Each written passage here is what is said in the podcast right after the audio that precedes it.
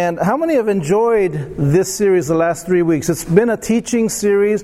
Again, I'm going to get into it again this morning, continuing the teaching on the tribulation, tribulation time. How many remember the connection question we had this morning was, how long is that great tribulation that the Bible mentioned? Does anybody know that this morning? Seven years, right. Seven years long is what the Bible says about a, a great tribulation. So that's a time period that you and I don't want to be here for. And we're going to get into that. And so there's a lot of information that we want to cover this morning. If you have a, if you don't have a handout, raise your hand. An usher will get one to you this morning.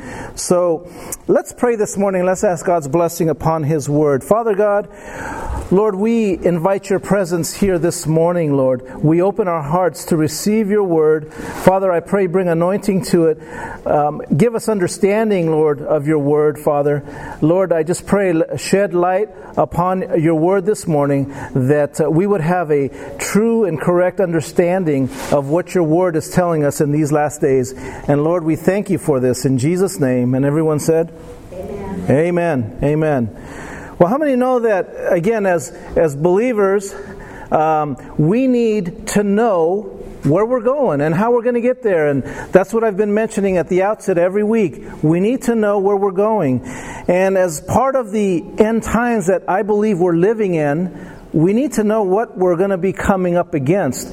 The Bible explicitly gives us signs and directions on what to expect. Now, whether you believe it or not, it's going to happen, whether you believe it or not this morning. How many know that? And here's the other side of that we can't truly know the Lord unless we know His Word. We can't truly know the Lord unless we know His Word.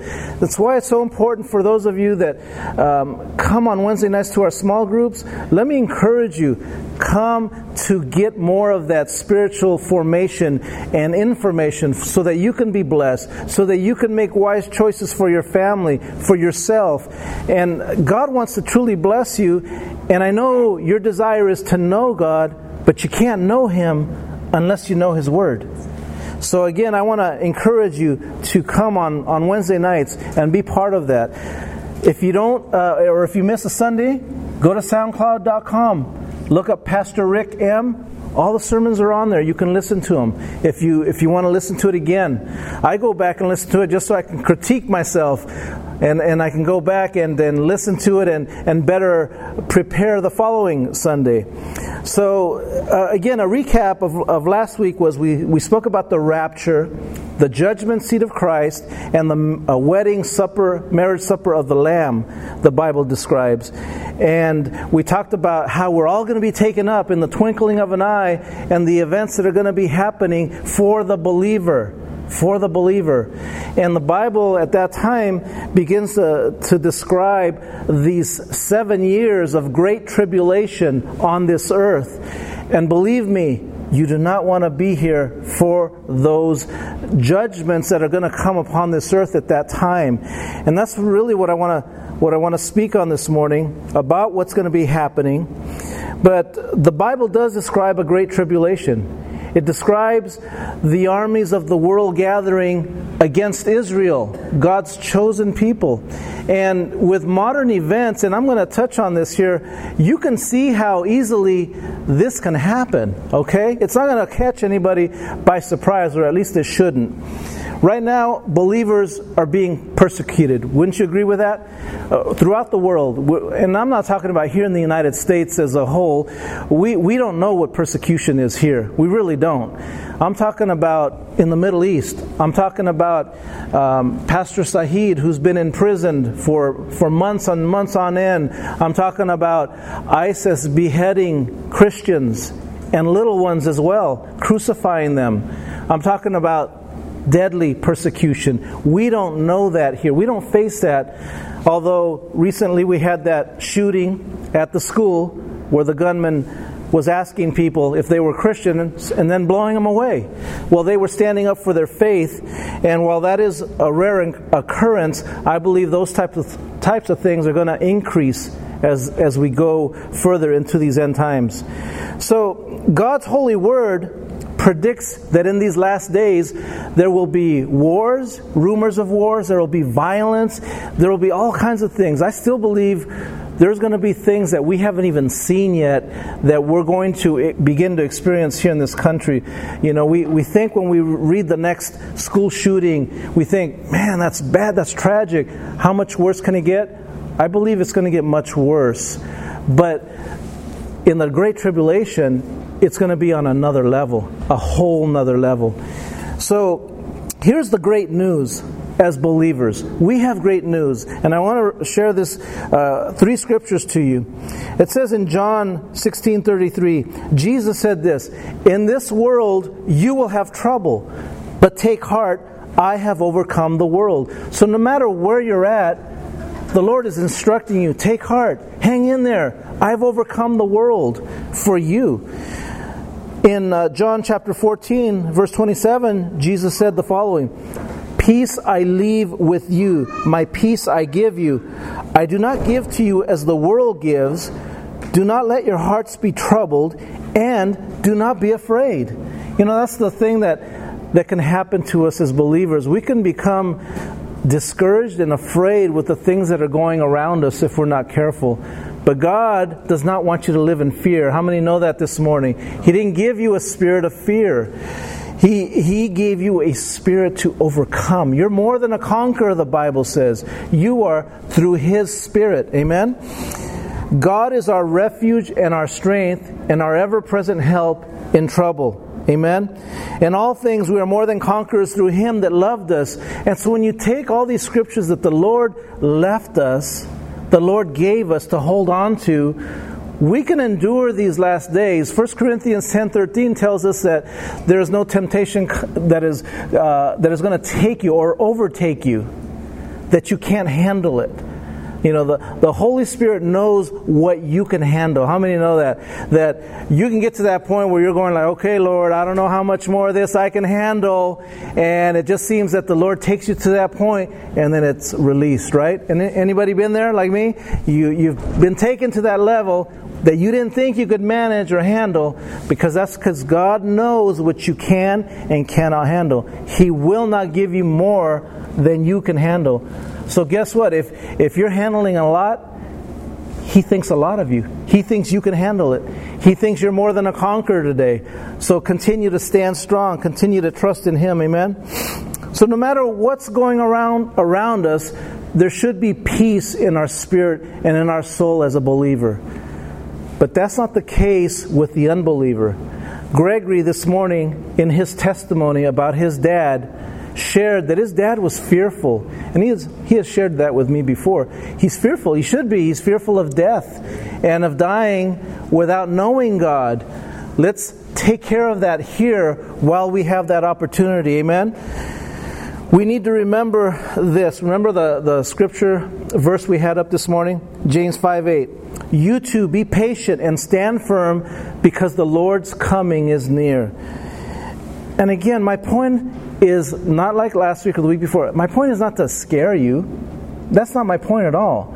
My point this morning in teaching you this series is, is just showing you what the Lord's Word is declaring in terms of the last days. So, in regards to that scripture I just read, we hold on to that promise. We know the Lord is coming, but we need to be patient and stand firm. That means not retreating, that means stand firm. When, when you're in the military and they tell you to stand firm, that means there's no retreating right there. You cannot go back. You stand firm. And as believers, that's what the Lord wants for each of you. Stand firm. You're facing spiritual battles this morning? Stand firm. You're facing issues in relationship, you got bad neighbors, stand firm, right? Stand firm. God wants you to stand firm and not retreat. So let's go into your outline. The central person is Jesus Christ in, in the book of Revelation. We cannot lose focus of that. Yes, it discusses these end time events, but the central focus is Jesus Christ and Him coming back as King of Kings. But verse 1 tells us this in Revelation chapter 1. It says, The revelation from Jesus Christ. This is Jesus Christ giving us his a revelation of things to come. Things to come for you and I. to be prepared, to be aware, to know, so that none of us here would be without a, an answer, without a reason for, for what's to come. Amen? Are you aware that once the rapture happens, that the Lord's Spirit is gone? His presence is no longer here on this world, on this earth. His presence is now removed. So when that rapture happens, as, as our little video kind of played that, um, that the rapture had taken place, God's presence is no longer there. I don't know about you, but I don't want to be in this place if God's presence is no longer here. Can you imagine the turmoil that's going to occur? The crime, the sin, the wars, the, the violence that will be going on at that time? You think it's bad now. Oh, we're, we're talking a whole different level at that time. So, again, true believers will escape God's tribulation judgments. And the Bible talks about these 21 judgments that we're going to mention. Um, and these judgments are for the inhabitants of the earth at that time because what really happens at that time is they've turned their back completely on the Lord. They're saying, I don't want to have nothing to do with you, God. I've heard it, but I don't want to have nothing to do with you. And God pours out these 21 judgments upon the earth at that time. The seven years that follow will not be an easy task or a pleasant time to endure for anybody that's left behind. Now, the Bible does mention that, that there will be people that will somehow make it through and, and uh, become believers, but it says at the expense of them losing their head, being beheaded. The Bible talks about that. And, and that fits right in with our current uh, world events of what's going on with believers in the Middle East. They're, they're being beheaded. And uh, that's the way they execute people. They don't shoot them, they behead them. That's a, that's a sad reality. And the Bible, again, written over 2,000 years ago, predicted that would occur in the last days. So why? Why did, why did we get this revelation? Well, Point number two the clear purpose is a revelation of Jesus to his servants, to you. Everybody say, I'm a servant of Jesus. I'm a servant of Jesus. That's what you are. And this message is directed to you. Verse. Uh, uh, the first few verses in Revelation say this which God gave to him to show his servants what must soon take place. He made it known by sending his angel to his servant John Verse 2 Who testifies to everything he saw, that is, the Word of God and the testimony of Jesus Christ. Blessed is the one who reads aloud the words of this prophecy, and blessed are those who hear it and take to heart what is written in it, because the time is near. Everybody say, near. The time is near. The time is near. Jesus wants you to know his time is near. The Lord desires that we know what His will is, what His Word is declaring in these last days during the Great Tribulation. Why does He want you to know what we're going to face if we're not even going to be here? Because He wants you to get this. He wants you to know that that loved one that doesn't know the Lord yet, that co worker, that person that doesn't know Jesus Christ is going to go through this tribulation unless someone shares the gospel with them. See, we all have that power of choice. We still have that power of choice. God wants you to know what's going to take place. Amen. So let me describe to you of a few of the major figures in, in the tribulation. Again, this is a, a teaching, and, and you need to really know this is what's going to happen. The Bible talks in the book of Revelation as well as in the book of Daniel, where we get a lot of these prophecies. And I, I didn't include even a, a, tenth of these, we'd be here for weeks, right, Brother Ed? We, we'd be here for weeks in covering this material. This is just a little snapshot of the Great Tribulation. But the Bible mentions a, a, an unholy triad. You know how we have the Father, the Son, the Holy Spirit, the Holy Trinity that we believe Father, Son, and Holy Spirit? Well, the enemy, Satan, has an unholy triad. It's called Satan, the Antichrist, and the false prophet. Those three figures are mentioned prominently in the book of Revelation and the book of Daniel. In fact, in the Old Testament book of Daniel, as well as in the book of Revelations, we get many of the references for these last days, including up to the Battle of Armageddon. So, as, as born again believers, we're familiar with the Holy Trinity. Well, I want you to know that Satan will always be an imitator of the Lord. He always tries to copy what, what the Lord does. Have you noticed that?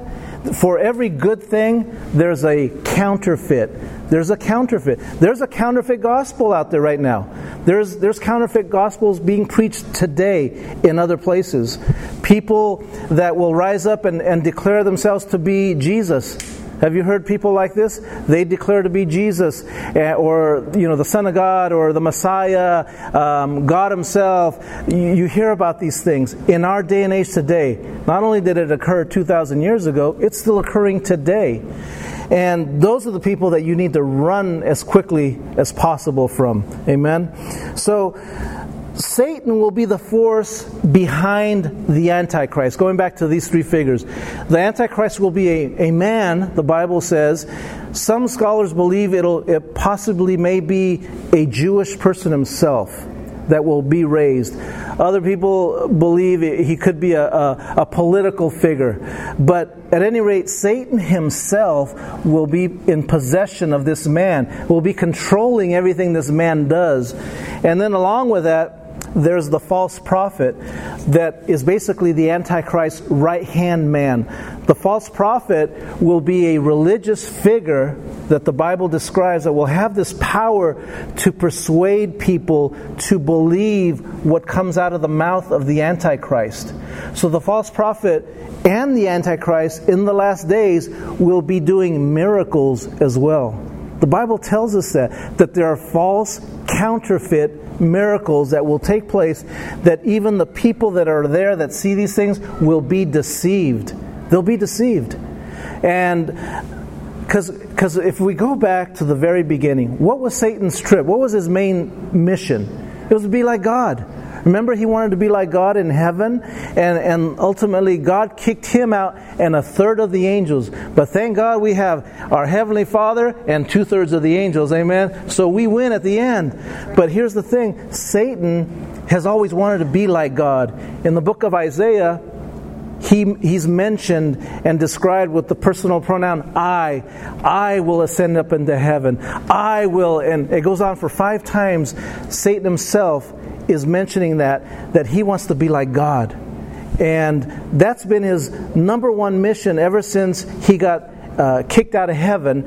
And so in the tribulation, that's his goal. His goal is twofold to be like God and to destroy Israel. That's his other mission to destroy God's chosen people that the Bible talks about. So, again, anti Antichrist meaning against, and Christ, obviously Christ, so he's against Christ. He's against God. He stands for the complete opposite of what the Bible, uh, the virtues and, and the goodness and the holiness of God. He stands for the complete opposite of that.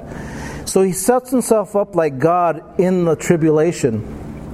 So at the beginning of this tribulation, of these seven years, do we still have the uh, that um, map, the timeline? We can put that up. So now we're looking at the right after the rapture, the yellow arrow here on my uh, chart. Right next to that is the tribulation, seven years. That's what I'm talking about today. That's the period we're focusing on. The Antichrist, the Bible says, will make a peace covenant with the country of Israel. Okay, now let me take a step back. Where are we at right now in time? Right now, we have every single country that's around Israel wanting to annihilate and blow Israel off the map. Anybody heard that? Read that? Aware of that? Every one of them, Iran, Iraq, they've all tried to annihilate Israel. Now, Russia has combined with Syria and um, they are bombing, bomb, or excuse me, they've combined with Iran and bombing in Syria. That is right next door to Israel. I see these things happening, I'm going like, okay, all this is unfolding exactly as you planned it. So, um, why I mentioned Russia is, and I'm getting ahead of myself, but the Bible does mention this country of Gog and Magog. the, most Bible scholars will tell you today that was a reference at that time to future Russia. The peoples of that area come down, the Bible says, against the, the country of Israel to destroy it. The Bible predicted that well over 2,000 years ago. And here we are, we're beginning to see the unfolding of that. And so, at the beginning again of the tribulation, the Antichrist, who's going to be a, a figure that everybody's going to look to, and he's going to step out of nowhere, the Bible says. He's going to come out of nowhere, and people are going to look to him as a leader, and he's going to make a peace covenant with Israel. He's going to say, Hey, all is good. I don't want to have war with you. He's going to step in and make everything sound beautiful, and they're going to sign this treaty with him. How many know that treaties don't work? Peace treaties don't work. They, they're continually broken. Well, he's going to try to declare a peace treaty with Israel. And the Bible says for the first three and a half years, there is peace with Israel. There's peace. But the last three and a half years, are God's judgment upon the world at that time. And we're going to get into that. So, here's another thing that you need to know about this antichrist during this time period right at the uh, towards the middle of the of the tribulation three and a half year part he suffers the bible describes a major a fatal wound a head wound he gets shot apparently somebody shoots him takes him out and satan the Bible says brings them back to life. Okay?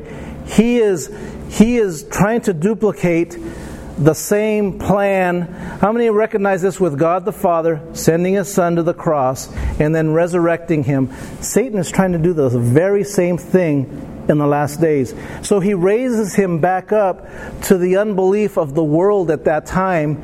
And the Bible says at this time, then, he sets himself in the Holy of Holies, in the temple, the Jewish temple, and he declares himself, the Antichrist, to be God. He himself says, Now uh, I've been raised, I want to declare to the world that I'm God. And that's the beginning of all the troubles and all the things that are going to be going on in the world at that time in terms of violence. So, Again, the Bible says the Antichrist will exalt himself over everything, and he wants to be worshiped. He commands worship. He, he doesn't just desire it. At this point now, he's commanding it. In fact, this is where, um, well, I'll wait on that. So um, he, he proclaims himself to be God. That ultimately was his goal. But here's the, here's the other side where God, his presence, has been removed. But how many know that even though God's presence is gone from there, He still has a plan. He still has a plan. There's this mention of 144,000. Anybody ever heard that term? It's not talking about uh, just 144,000 that are going to heaven, because the Bible clearly tells us there are millions of people in heaven. It actually describes that. It's a number that no man could number. But what it's telling us about 144,000 is that they're from the 12 tribes of Israel.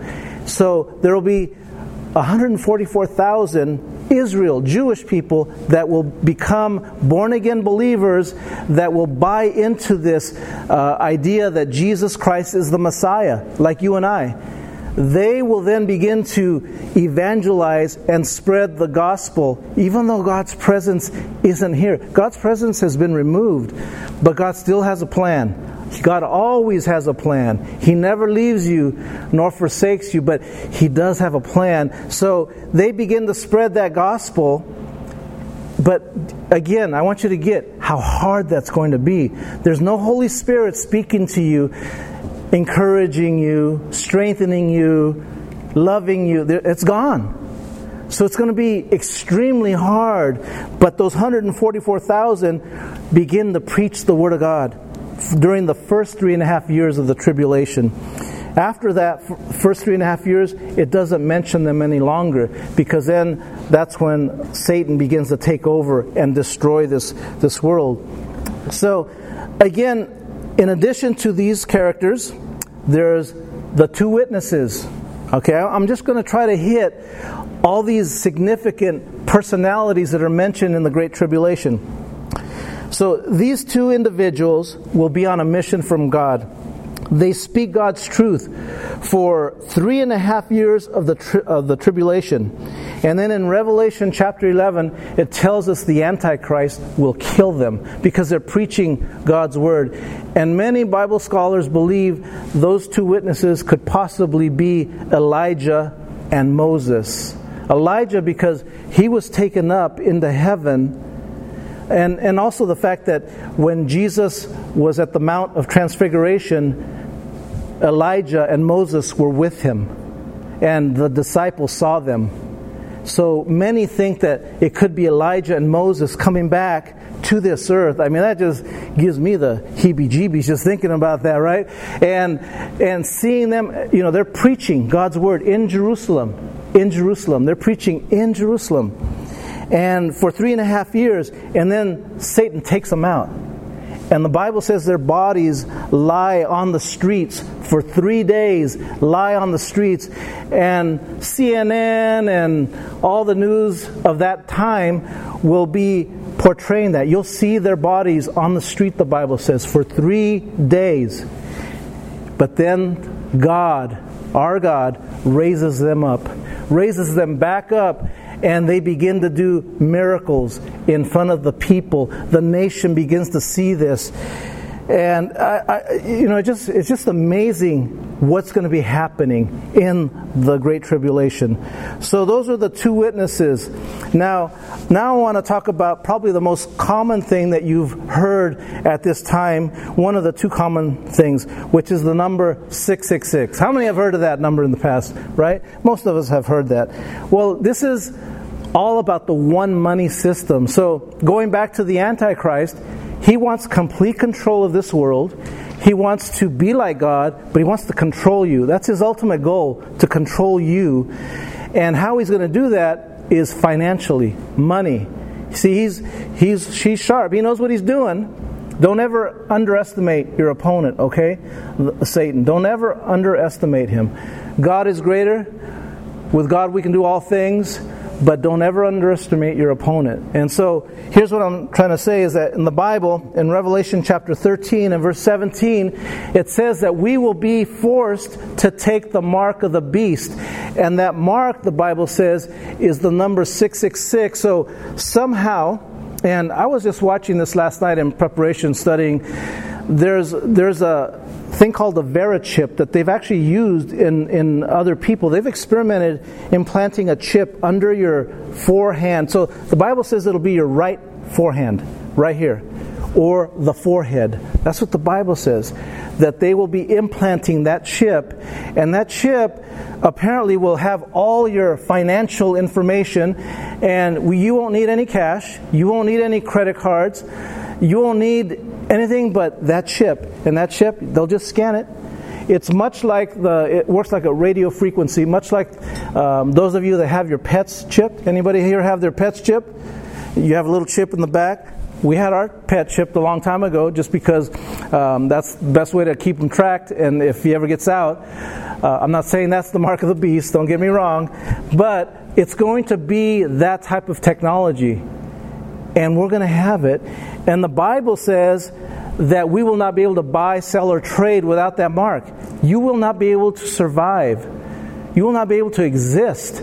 So, what's the alternative? If you know, say, for example, you're like the video, the guy gets left behind, and they're telling you to take this number, the Bible gives us this clear warning. If you take that number, do not pass go, you go straight to hell you go straight to hell. You have no chance of redemption, ever, ever, ever. So, God forbid that should be any of us. If we're ever at that point, if you don't remember anything, remember this do not take that number. Do not. So, again, Satan will cause people to take this number, to have control. He'll have one money system, which you and I know right now that makes a lot of sense to have one money system. I've mentioned it here before. Why have dollars, euros, you know, shekels, and this and that, pesos, when you can have one money system and not have to carry cash, not have to carry cards? You just scan it, right? Be, it makes so much sense if we have one money system. And the world is going to buy into that at that time. He's going to come with this economic plan and save this world. U- United States, you know, we're in major, major financial uh, tribulation already. We have major issues here in this country because we owe, we owe so much and other countries have been bankrupt, you know, Greece and so forth. You, you hear of these countries. So he's going to come with this economic solution, and the countries of the world are going to want to buy into that. They're going to say, yes, that makes sense. That'll save our country. So they're easily going to be swayed into that. So again, He's here to cause deceit so that he can prosper and that he can ultimately be superior over everyone here. And the false prophet is this third member of this unholy triad. He, again, is a religious figure that is the Antichrist's right hand man. He performs great signs, miraculous signs, the Bible says in Revelation chapter 13.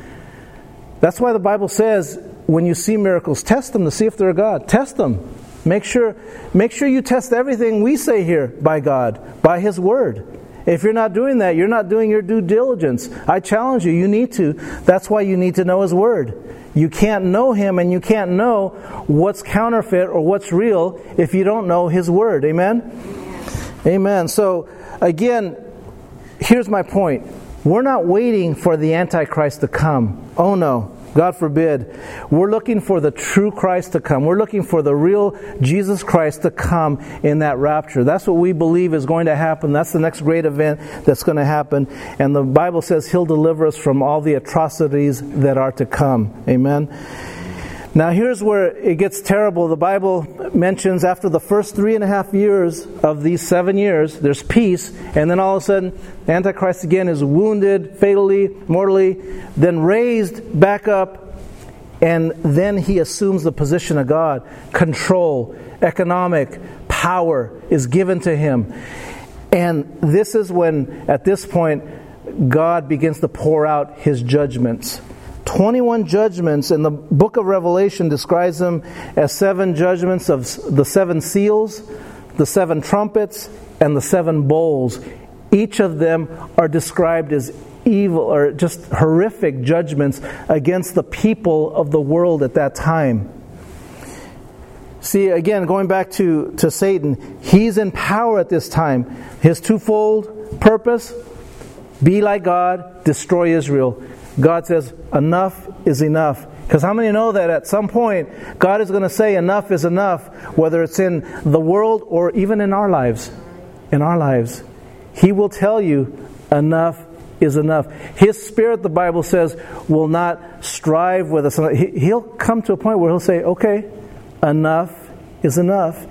And he'll step back. He'll step back. And then when he steps away, judgment happens. Judgment happens upon people and upon the people of this time. So uh, it's at this time that Gog and Magog, which I mentioned, modern Bible scholars describe that as the countries of Russia, up from the Black Sea, up in northern Europe at that point, coming down and invading Israel, because that's what the Bible describes. And we can see that easily happening in our day and age. We can truly see that. Let me read a scripture, and I believe you have this on your outline. Revelation 19, verses 11 through 16. It says this I saw heaven standing open, and there before me was a, was a white horse, whose rider is called Faithful and True. With justice he judges and wages war. His eyes are like blazing fire, and on his head are many crowns. He has a name written on him that no one knows but he himself. He is dressed in a robe dipped in blood, and his name is the Word of God. The armies of heaven were following him, riding on white horses and dressed in fine linen, white and clean. Coming out of his mouth is a sharp sword with which to strike down the nations. He will rule them with an iron scepter. He treads the winepress of the fury of the wrath of God Almighty. And finally, verse 16 On his robe and on his thigh, he has this name written King of Kings and Lord of Lords. And who's that describing? Jesus. Jesus. It's describing Jesus coming back to make war with Satan at that time. And, and this is where Armageddon, the Battle of Armageddon takes place. And I mentioned to you that when I was in Israel, they took us to a mountain and we could see what's called the Valley of Megiddo, which is where this battle supposedly is going to take place. I don't say supposedly, it will take place. The, and it's I mean you can it's miles and miles you can you can't even see the end of this valley it's so big and the Bible says that the armies of the world will be gathered there and in fact the casualties from this war of Armageddon will be so great the Bible describes the blood of the casualties being as high as the bridle of a horse that high in blood. So the carnage that's going to be left behind, the the uh, soldiers that are going to be lost, and it will be great, because this will be the armies of the world coming to make war against Israel. And believe me, you don't want to be here at that time.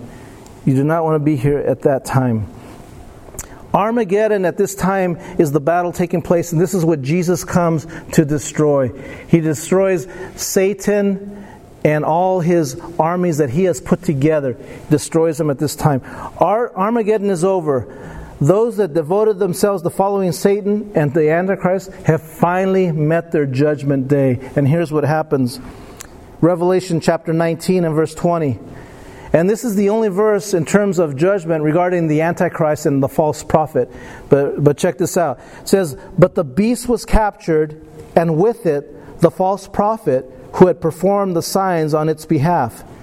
With these signs, he had deluded those who had received the mark of the beast and worshipped its image.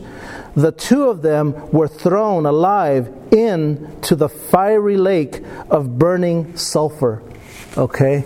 That's a place you and I don't want to go. But that place was, uh, was for the devil and his angels. And here the Lord is throwing the false prophet and the Antichrist in there. Revelation chapter 20, verses 1 through 3. Check this out. It says, And I saw an angel coming down out of heaven, having the key to the abyss, and holding in his hand a great chain. He seized the dragon, referring to Satan himself, that ancient serpent who is the devil or Satan, and bound him for a thousand years. He threw him into the abyss and locked and sealed it over him to keep him from deceiving the nations any more until the thousand years were ended. After that, he must be set free for a short time, the Bible says. So, right when you thought we got to the end of the end, so let me recapture, recap. The Lord has now thrown the Antichrist and the false prophet into this fiery lake, the lake of fire. And then he gets Satan himself, chains him, the Bible says, throws him into an abyss for a thousand years. And then the Bible says he sets him loose. It's like, whoa, the very first time I heard that, it's like, why? Why would you do that? Lock him up, kill him, right? That's me. But God always has a plan. And see, here's the thing God desires, He desires worship and obedience. He'll never ever force any of us to choose Him. How many know that this morning? He never chooses to force you, as I mentioned, to put a gun to your head. He'll never do that. God's a gentleman. He wants you to come of your own will. So what He does here is He locks Satan up for a thousand years, and the world becomes repopulated again. So imagine the Lord coming down, just picture this, destroying the armies of the world at that time of Satan. Now, the people that are surviving and left, left behind, they know now God's justice. They know God's judgment. They've seen God in action. Guess what their attitude is going to be? Yes, Lord. Anything you want? Yes, Lord. I'll be, yes, Lord. Right? You follow me? Yeah. They're going to be right there. Yes, Lord. So God's God's what He's trying to do is okay, earth, let's give you another chance. I'm going to give you some more mercy, some more grace. Let's see you prove yourself that you want to serve me, that you choose to do it out of your own will. He's wanting them to do that. So the Bible says for a thousand years, well, that's going to be next week. Come back next week. You don't want to miss it. I don't want to blow it. But we're going to capture that next week. So this morning, as I close, here's what I want you to get out of those judgments, though. The Bible clearly tells us that God is a holy God. Amen? He's a holy God. a righteous God. And with that holiness, He has a standard that He holds us accountable. Everybody say accountable. Accountable. So here's the thing there's no greater crime than rejecting and mocking the love and grace that He pours upon us. Amen. Now, we all fail. Uh, I don't ever fail to say that here. We're all imperfect, including Pastor Rick, and we will make stupid choices at times. We will say things that we regret. And as believers, the Holy Spirit reminds us, Lord, uh, I need you. I need you to forgive me. Help me to be a better husband, a better father. Help me to be a, a better um, minister. Help me to forgive my brother who I said something wrong to. You know, the Lord tells us that. But what I'm talking about here is when we mock God and turn our back to God, whoa, I don't want to be that person. You need to be careful. Like Gregory in his testimony shared that his father was an atheist. He really was. He's told me that forever. And to see him now at the point on his essentially his deathbed receiving Christ, that's a miracle. But again, if he hadn't done that, to, to turn your back to God, I don't want to be in your shoes, buddy. I don't want to be there. I know better. Amen. That's where we need to be extremely careful. So, so this morning, I want to remind you of an attitude check. I want to check my spirit, and I want you to check your spirit right now as, as I mention this.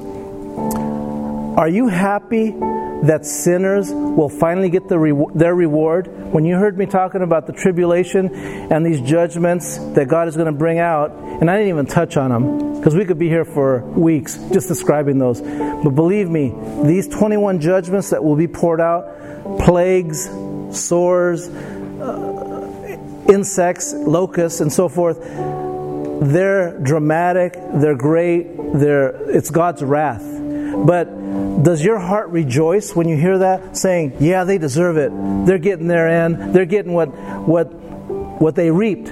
Is that your heart, your spirit this morning?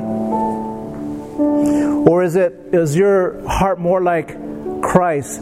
Does does it soften? Does it does it sadden to know that they're going to face an eternity without God? That they're going to go to a place called hell that ain't no joke, that's real, does your heart feel for them? Your neighbors, maybe loved ones that don't know Christ today?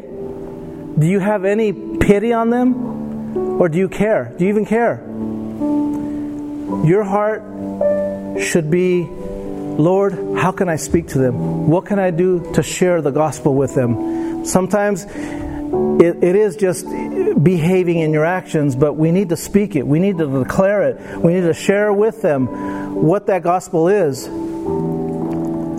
Do you burn with passion like Brother Gregory was describing this morning? He burns with passion, amen. Now, I don't expect every one of you to burn with passion like him. That's his calling. But do you have that passion to share God's word with others? Do you have that desire that none should perish?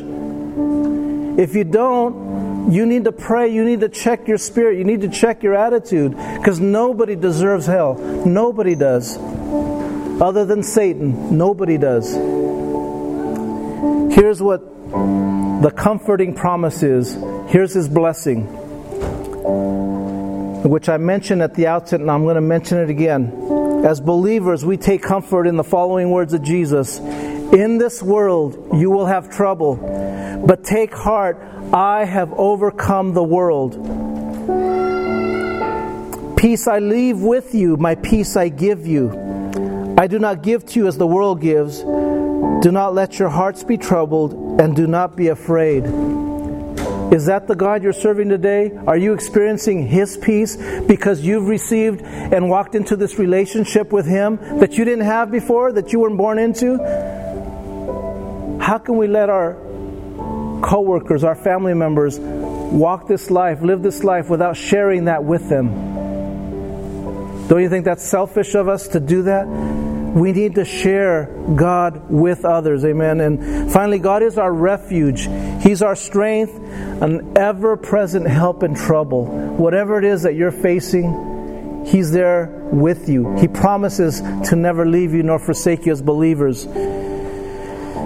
In all these things, the Bible says we are more than conquerors through Him that loved us. With Him, we can overcome anything, church.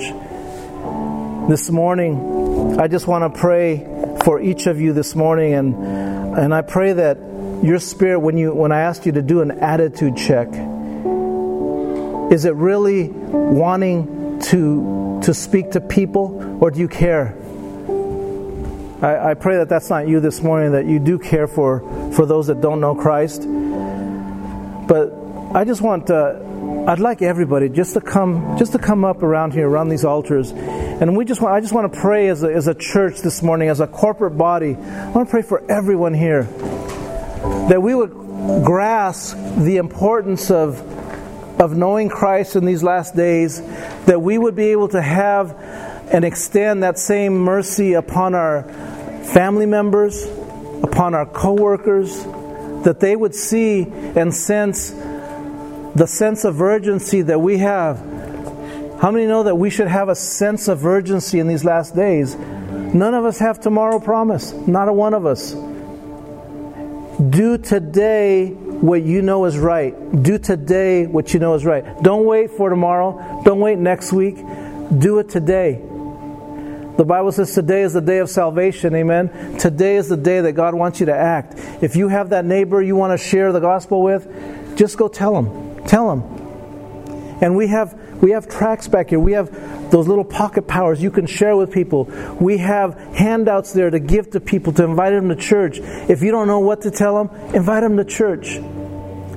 I'll tell them. Amen. Let's pray this morning. Heavenly Father, oh God, we love you. Lord, we can't do life without you. Lord, we know that. We know we cannot do life without you. And Father, when I read these accounts in the Bible of what's going to occur in the last days. Father, I'm thankful, first of all, that I walk in your light, that I, I walk in your word. I'm not perfect, Lord. I'm not perfect. No one here is. But Lord, we're going to do our best to hear your voice, to obey your voice, and to do that one day at a time. And Lord, when we do that, you pour out your mercy, your grace, your favor upon us. And Lord, I pray that that mercy and grace would be extended upon our family members that don't know you, our coworkers that don't know you. Lord, those that we run into at the store that we get into conversation with that don't know you, Lord, give us wisdom and how to speak to them. May your Holy Spirit speak through us and give us boldness like we've never had before. Lord, the time is short. Your coming is near. We know that, we sense that. But Father, I pray, make us your witnesses for your glory, for your honor. Empower each one here from my left to my right. Empower each one, Father, that they might be the witnesses that you desire in their life. Father, we love you. We need you this morning. I pray, God, your blessings upon the rest of this day for everyone here. And Lord, continue to meet every need. Lord, meet every need that we have here spiritually, physically, relationally, Lord. And Lord, I just pray, continue to work on us. And again, my prayer is always help us to leave here changed, to leave transformed for your glory. And Father, again, we thank you. And I, Lord, I pray for those that couldn't be with us today. I pray your blessings upon them, each and every one. Lord, those that haven't been coming in a while, I pray your blessing upon those. As they come to our minds throughout the day, Lord, help us to remember them, to pray for them. And Lord, we thank you again for your presence, for your word, that we, we get to know you through your word. So we thank you for that today. In Jesus' name. And everyone said, Amen. Amen.